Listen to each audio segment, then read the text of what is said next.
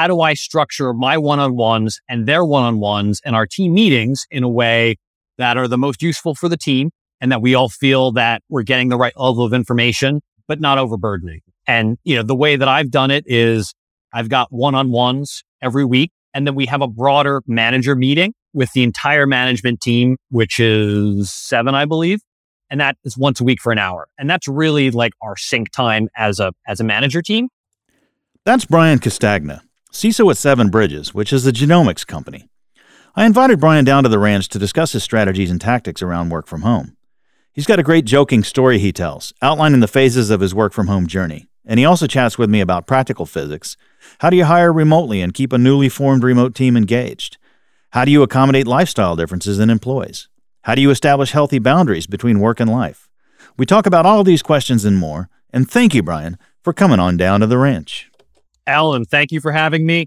This is my first time on any ranch, and I feel like right now, you know, exiting the pandemic, a cyber ranch is the place that I should go first.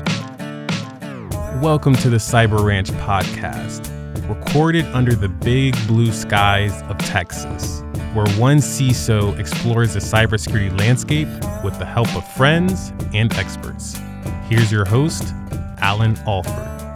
All right, so why don't we get started briefly? Uh, tell us a little bit about your background in cyber and tell us a little bit about your day job. Yeah, absolutely. So, my background in cyber, I was actually an auditor. Don't tell anyone for the first eight years of my career. and uh, went around pre cloud, pre tech boom, and did a number of different technology audits at what were, you know, startups at the time. And uh, second half of my career, I've been scaling up security programs at venture backed tech companies. And uh, you know, my my specialty is are really on the compliance side and the regulatory side.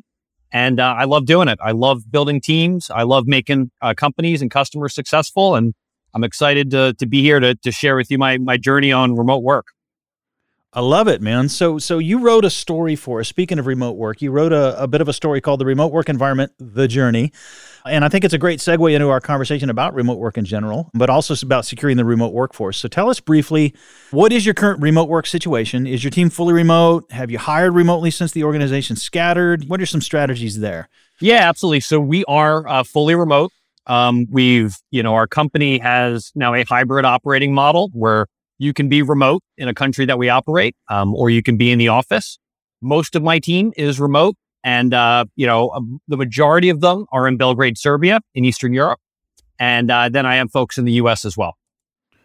Right on. So some of these folks you hired, and some of these folks were already there. So, what are the strategies to overcome the challenges in hiring remotely? It's a great question. So, when the pandemic first hit, I was at RSA conference and uh, people were starting to get uh, a little bit antsy with the news about there's one case in San Francisco, there's two cases in San Francisco, and uh, you know over the course of the next couple weeks, we all know what happened. Um, we had a number of candidates that were in process. Um, you know, some that we met in interviews and some that we didn't. But we ended up hiring uh, seven people within the first six months of the pandemic, and it was different. It was a challenge. I think that we were able to overcome it a number of different ways and still make really good hires. We emphasized a little bit more on the resume, a little bit more from the companies that they were coming from and the skill set that they had. And we had to overcompensate for not seeing them in person, right? And I think we've all seen and learned that it's it is easier to see people in 3D, to talk to them, to see those facial expressions. You know, we're we're missing that now. Yeah. But we compensated for it a number of ways and made made some really good hires remotely. So, so what are some of these ways that you compensated? Walk me through some of the some of the physics. Yeah, absolutely. Um, you know, so uh, for example, we hired uh, a couple folks in compliance, mm-hmm. and mm-hmm. uh, you know, there's a bunch of different resumes that will come in and a bunch of different skill sets. We selected uh, two people that were in public accounting um, that had you know very good backgrounds and very sort of specific in what we were looking for, and had the right mm-hmm. level years of experience. So I usually like to hire uh, a little bit junior sometimes and give people the opportunity to either grow into a role or for there to be a, a promotion path there. Mm-hmm. So we found the right skill sets of the right people and, um, you know, sort of narrowing down the focus based upon their prior experience and prior company. This was sort of one strategy that we did. I, I'm guessing that's got its own set of challenges with uh, you know everybody's always talking about the shortage in cyber and i know there's a lot of debate there's uh, been some really good podcasts of late about whether or not there really is a shortage but if you're honing in on more specific detail if you're really trying to capture the exact right resume doesn't that slow down the process aren't you having trouble finding candidates yeah, it's a great question. And we've relied on our, our recruiting department, right? And I think recruiting departments around the globe, they've had a similar challenge, right? Not just for hiring managers and sort of sorting through without seeing people in person. So, uh, you know, I think that's that's part of it. I mean, I think the other thing is that we've focused on areas and regions where there's a talent pool. And, you know, there's different talent pools in different places. You know, in in Eastern Europe where where we've done a lot of our hiring, um, there's a lot of really talented security engineers, a lot of really talented pen testers. So we've thought about that from that perspective. Um, you know, we've looked on the West Coast, we've looked in Boston a- as well, mm-hmm. um, where I'm based, and uh, you know, focusing on geographic region is is another part of it in a in a in a boundaryless world, right? But right. the talent still is going to be in certain pockets. That makes a lot of good sense. If you're if you're uh, open to that true remote, doesn't matter where you are on planet Earth phenomenon, you really open the doors to a lot of valuable candidates. I, I agree with that one for sure. So let, us let's, let's revisit this this story: remote work environment, the journey. Um, you kind of had a, a four phase journey, and you already mentioned uh, the evacuation after RSA and kind of everybody panicking. Yep. What what came next? You had some really funny uh, bullets in this story. Yeah, yeah. So you know, like most of us, it's like March 2020, and we're like, oh my god like is is this real? Like what's happening? And most people that sort of are are in my network that I've worked with that are you know at say VC backed tech companies the adjustment was pretty seamless relative to the way that could have been. I know for larger companies there was VPN issues and other things but we adjusted over the first couple months. Um, you know our team and our company uh, fully operated remotely and things went smooth. You know the the uh, the challenge point was okay, we have this roadmap. Can we still do it? Can we still hit it? And right. you know, over the course of the next three six months, we did. It wasn't always easy at times, you know, and there was lots of different challenges along the way that we'll get into from different people based upon your situation. But we did it right. And fast forward, and it's like December, and we're like, oh my god, we're still here. you know, we're we're still remote, and I'm I'm looking around. I'm like, okay, like I'm I'm I'm here, like my back hurts. I've been in this one space for a long time. I wasn't really planning to be here for, you know, six, nine months, but I'm here. And at that point, I'm like, well, you know what? I guess it's time to get some different furniture. So went out and, and redid the room. I threw on a coat of paint, got a new rug, upgraded my desk, and came to the conclusion that at a minimum, we're going to be like this for a while. Um, but really knowing that, you know, hybrid work is here to stay and that's okay. And, and having a space that's conducive to it where you're not sitting there on a, on a dining room chair like I was is important. Right. Okay. So then you get used to it. You've got your new remote office, you got your stuff. And what happens? Flash forward another six, 10 months. Yeah. So, you know, we're, uh, we're into it next spring, next summer, you know, this year. And uh, I'm like, oh my God, I miss people.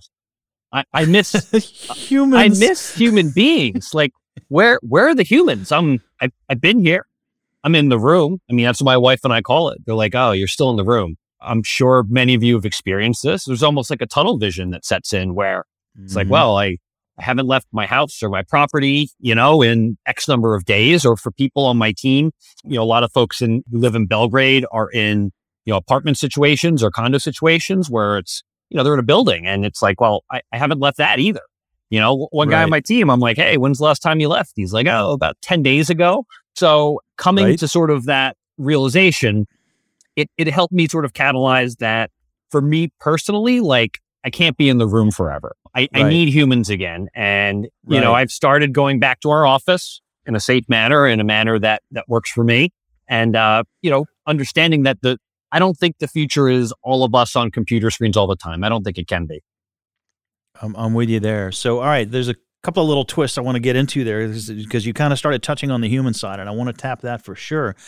You know, it, has been it's been a weird journey for me too, and the room, as you call it, is you know the office for me. And to your point, the dog comes in, early in the morning, my wife comes in. She works in healthcare and she's essential, so she's always out the door. So I see her briefly in the mornings, briefly in the evenings. You know, the dog is, is there all day, and that's it. That's my contact. And I'll go days with the only time I exit the house is just to pick kiddo up from school, you know? So I'm, I'm right there with you. And that and that brings me to my question because it's really it's a human story. We all have a different human situation, right? I spend great amounts of time in the evening trying to unplug, trying to shut the door to the office, trying to keep it at bay staying off my phone and not doing work emails so I can spend quality time with kiddo, with my wife, with the dogs, you know, all that good stuff. And that's my story. I have an office. I have the luxury of a, of a room with a door that shuts in a relatively large house where even if my wife's home, she could be in another room working. And I've got the pressures of family. Uh, some folks don't have that. So how has it been? You know, have you really considered all this as you've managed your team? Because you've got maybe a 23 year old living in an apartment who's all by himself. You've got a 40 year old with a wife and kids. Maybe some people have that space in their home. Maybe some don't. You know, what's what's the human side of the physics, and how have you accommodated that? Yeah, it, it's a great question, and you know, I'll, I'll start by saying my management philosophy, leadership philosophy, is really focused on empathy and understanding you know, the people that I work with, understand the people on my teams because everyone's different. Everyone's situation's different. Everyone's skill sets are different, you know, some strengths, some weaknesses. So understanding, you know, the, the people that you, you work with and understanding their situations is, is just critically important. I feel like being a leader that's exacerbated in, in, in a world where there's a pandemic, right? And you need to be even more in tune or more empathetic to what's what's going on with your teams. If you have managers on your teams that they're working with their teams and figuring out how do you be flexible? How do you understand what people are going through? And you know for my particular situation i've got little kids. They've at times become part of the the zoom show coming in and daddy right. i need this or daddy right. you know this is going on. You know other people on my team they they might live alone, um, or you know, they might um, have other situations where they have family with them. Um, so I think about that. I account for that. I try to be very deliberate in in one-on-one conversations that I have with my team about understanding their their pain points and being supportive. And that's super super important. It's vital. My last company, I had a guy. He was in India, and he had uh, this was a fellow on my team he had other family members come and stay with them during COVID because the you know the uh, family members that were worried about catching it in the area they were in, let's go stay in an area where it's not so prevalent, and so everybody's all packed together in the same house. And not only did this employee have his own little kids, but his relatives had their own little kids. Yep. And to your point, he couldn't do a Zoom call without hooting and hollering in the background, without screaming and running, without kids jumping in his lap randomly. And you know, at, at, first I got a little resentful, like, dude, we're trying to work here. And I realized, you know, from his perspective, I, I put his hat on and, and I realized like, this is not, this is not the right attitude. He's trying to live a life and work is to a certain extent intruding on that right now versus his life is intruding on work. Right. What I've really come to realize is it's helped to sort of humanize all the relationships that we have. I mean, mm-hmm. before with coworkers, you know, yeah, you might go out for a drink or something afterwards or build a relationship but you know that is how you got to know them personally. Now you you are sort of in their personal life almost times which can be is is different it's challenging but yeah. you know but you can also understand people better right? And i feel like it's helped me become a better manager and it's helped the team gel better and work together better because they do get to know each other more on a personal yeah. level. That's not a bad thing. Yeah you know like my dog for example uh, he's a barker and pretty much everyone in the company knows my dog at this point. Um, but everybody knows his bark, and everyone's like, "Oh, there goes." He's even got a nickname now. They call him Radar because he's he's always casting his radar out, looking for the bad guys, and that's why he's barking. He's always at the front door. Uh, one of the guys on my team uh, that I work with regularly, I know his cat now, and I'm like, "Hey, where's the cat?" You know. Yep. So I, I, I think there's I think there's some some legitimate bonding opportunity in that uh, whether we wanted to or not our personal lives are spilling into that camera to some degree right and and i think that's okay i think i think it was awkward at first you know especially when like you know when everybody started with covid there were the people that you know were sitting right in front of their unmade bed and you know it's like it's a little too personal um but I think as we've evolved and gotten into that, I I think that personal touch is actually part of what's keeping us sane and saving us from the fact that, to your point earlier, I miss humans. I think that's a key piece of it. Yeah, absolutely. All right, let's pause right there real quick for a brief word from our sponsor. You're in charge of cybersecurity at your company, but Do you really know what's going on with your security controls? And are they actually working to keep you safe? The problem is, when controls fail, they fail silently. That's why you need AttackIQ, the automated insights platform to continually validate your defenses. Better insights, better decisions, real security outcomes. That's AttackIQ. Check them out by visiting attackiq.com. And thank you, AttackIQ, for sponsoring this episode. So you've got the room. I've got the office. I assume the room has a door that shuts, um, but I assume that, like me, you've got a smartphone in your pocket that's wired into work chat, work email, work everything else. So, what are some strategies you've come up with to set healthy boundaries and sort of defining, you know, work is done now, personal life begins, you know, this is the time of day or the handoff or the whatever. What are your strategies for keeping the work from just spilling into all aspects of the home life now now that it is in the home? you have to be deliberate with it is what I found because, you know, uh, people, people might think, oh, you're working from home. Like you're, you're not working, right? That's always the, that was always like the past assumption about work from home. Right. And now that I'm living it, it's like, well, actually, like I don't really break for lunch.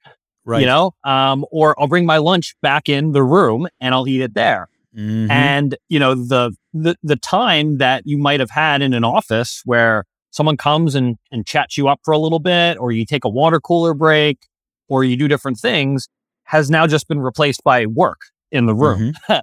So find that especially for lunch, um, if the weather's good outside and I can go outside and have lunch, even if it's a 15 minute break or a 20 minute break, that's a good healthy thing to do. It's given me opportunities uh, to go on a walk with my wife at times and to take that break. You know, so I mean, those are those are some strategies that I've sort of kind of had to force into my schedule, maybe with Yeah. a, a calendar entry, which is a good way to do it. And the other perspective of it is I feel like I am very productive still at home, but I'm I'm better rested, you know, Mm. and in my life for the first, you know, 15, 17 years of my career, I was either traveling and flying 50, 60%, or I was commuting into Boston. And Mhm. like to commute into Boston, you're like, you know, it's like, oh, well, if I leave at 5 a.m., I'm good. I can get there in 35 minutes. If I leave at 5:20, oh, that's an hour. Sorry. Like, right, you know, right. and so I, I look at it as there are some silver linings and it's figuring out how to how to manage it and and how to balance it with those strategies. The the, the last thing that I, I wanted to to talk about here is one of the biggest challenges I have is uh, the transition between Mhm. work time and personal time. yes, So if I'm ending work at 5, 536 and transitioning to personal time, that transition for me is leaving the room and my lovely kids um, seeing them, which is great, except they don't understand that I've been on screen, like in the room for eight hours and they want to play. It's like, ah, right, daddy's here. We should build a fort, daddy. Let's do that right now. right, and, right. and I'm like, I- just, my head is spinning from work. So, Yeah. you know, I find putting in a buffer there and maybe doing a walk or even, Mm-hmm. you know, just, just going outside and, and I have a, a backyard at my house. So Yep. standing in my backyard and just, just looking at, at the trees and the swirls right. I think that's a really important thing that, you know, I think we used to do during the commute, um, to unwind. And then by the time you got home, okay. But, um, you know, the, the commute now is steps. Yeah. Similar strategy here. I'll I'll take radar, uh, and we'll go for a quick.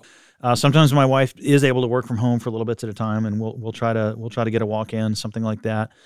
Um, but for the most part, I'm up crazy early, uh, already working the second I wake up. Pour that first cup of coffee, and boom, I'm on deck. Uh, and that I think is the biggest change for me from from the from the before times. It used to be that I would wake up, have my coffee, chill out with the family, get in a car, drive, go to work, start my day, and now it's like the moment from bed to on keyboard is like 30 seconds. And I'm just active the moment I get up.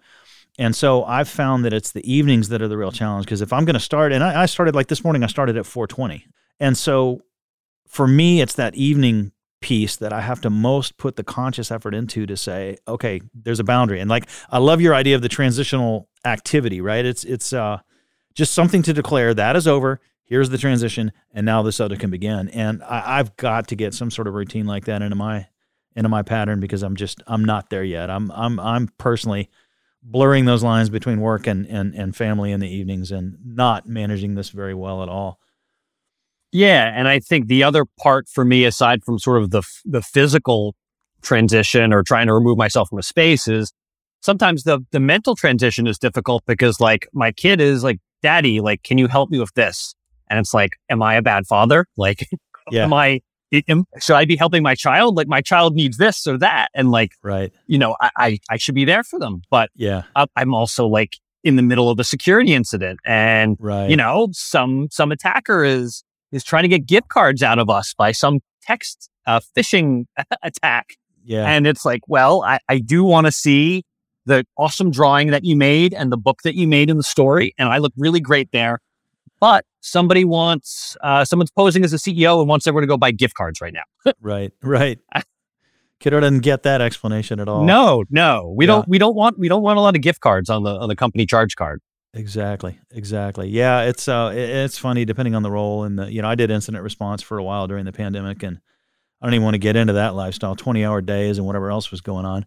But let's shift gears. Let's get off the uh, that that personal side and let's talk about um, more the productivity side of things remote collaboration.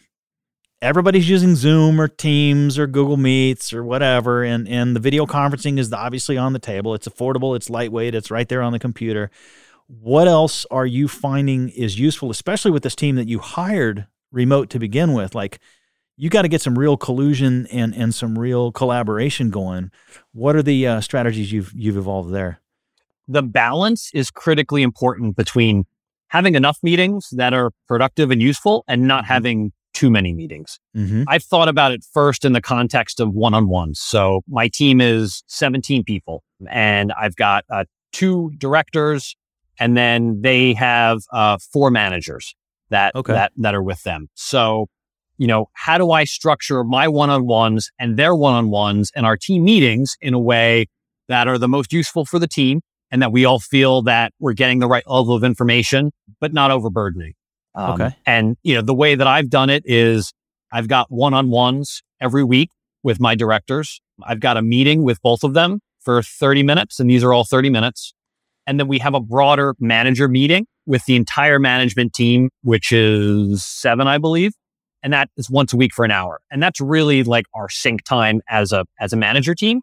Mm-hmm. Um, you know, we just went through a promotion cycle where some of my managers are junior managers, and I've made sure that to help support them, not only with my directors, but with myself, I've done weekly one on ones with them. I'm okay. going to do that only for a couple months because it's just not sustainable. Right. But I've been very deliberate in thinking about what's the meeting structure and why, and then encouraging my managers and managers and directors to have the right level of meetings and, and frequency as well, so that Yep, we have a manager meeting. Uh, yep, we have an entire team meeting that used to be mm-hmm. weekly that we found was too frequent that we've moved to monthly for the, okay. for the broader 17 team, uh, person team. And then there's, you know, uh, more focused meetings between the sub teams that occur more frequently. So finding that balance has been really critical. Um, and then not just meetings, right? But using Slack whenever we can or email and sort of picking the right medium for the right journey. Right. The, um, the tools that we use are mixed. And I've found that um, Miro boards are super helpful. I've just been exposed to them within the past six months. And if you're not familiar with Miro boards, it's a great collaboration tool to really sort of diagram and put, put ideas down. We're a Google shop. So Google Workspace, Google Docs, Google Drives, very good for collaboration. And then within our team, we actually have built our own GRC tool in Jira. So oh, wow. we, have created a number of uh, projects and, uh, you know, mappings where we have a number of different things that are captured in there for us to operate our team. So that allows us in conjunction with our other tools to dashboard, to do different things, to provide visibility about, you know, we've got these security questionnaires outstanding or these customer requests. Um, but it's, it's still not easy, but it's, it's the mix that we're trying to find between all of those things. That's a great little list, and I'd love to see a little more about what you've done in Jira there too with GRC. Obviously, I have a vested interest in that space with my day job. Yep. So we talked a little bit, I think, about anxiety and stress. I think we've kind of talked about that. But you you had another concept in our earlier conversation that you called layering back in the human. And I wanted to have you elaborate a little bit on that. What's that one about? Yeah, it's great. You know, I've I've thought about it in the context of where we've been and where we're going. Mm-hmm. And where we've been was early in my journey where it's like the first six months and everyone was trying to replicate what we used to do in person online. So there was Zoom meetups, right? right. I was trying to do Zoom team events and we did right. a bunch. We did a, we did a talent show where it was called Creative Arts Talent Show. And I said, you know what? I don't want to talk about security. I don't want to, you know, I, I don't want to have another virtual happy hour where we're drinking in front of a screen. Like, you know, so we did a talent show and we had poetry, we had music. Uh, I did a yoga class.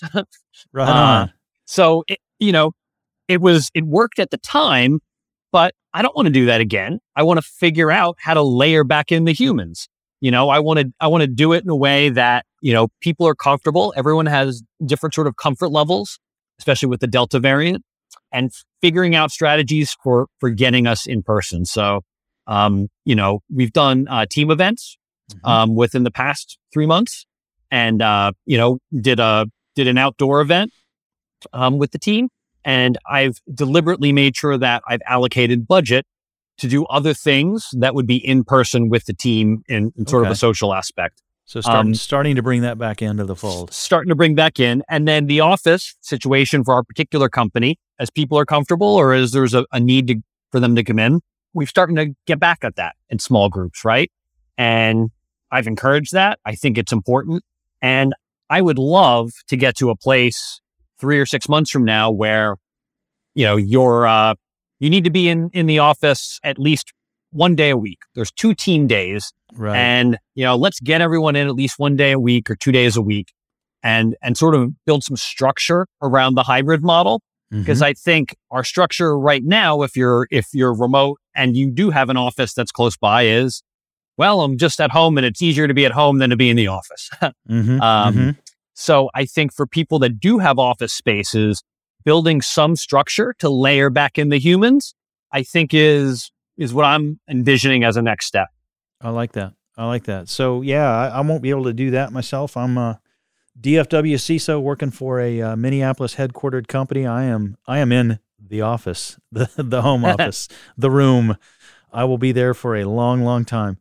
Okay, this has been a great conversation about all this stuff, and I, I wanted to switch gears. I got one last question for you. This is a question I ask every guest.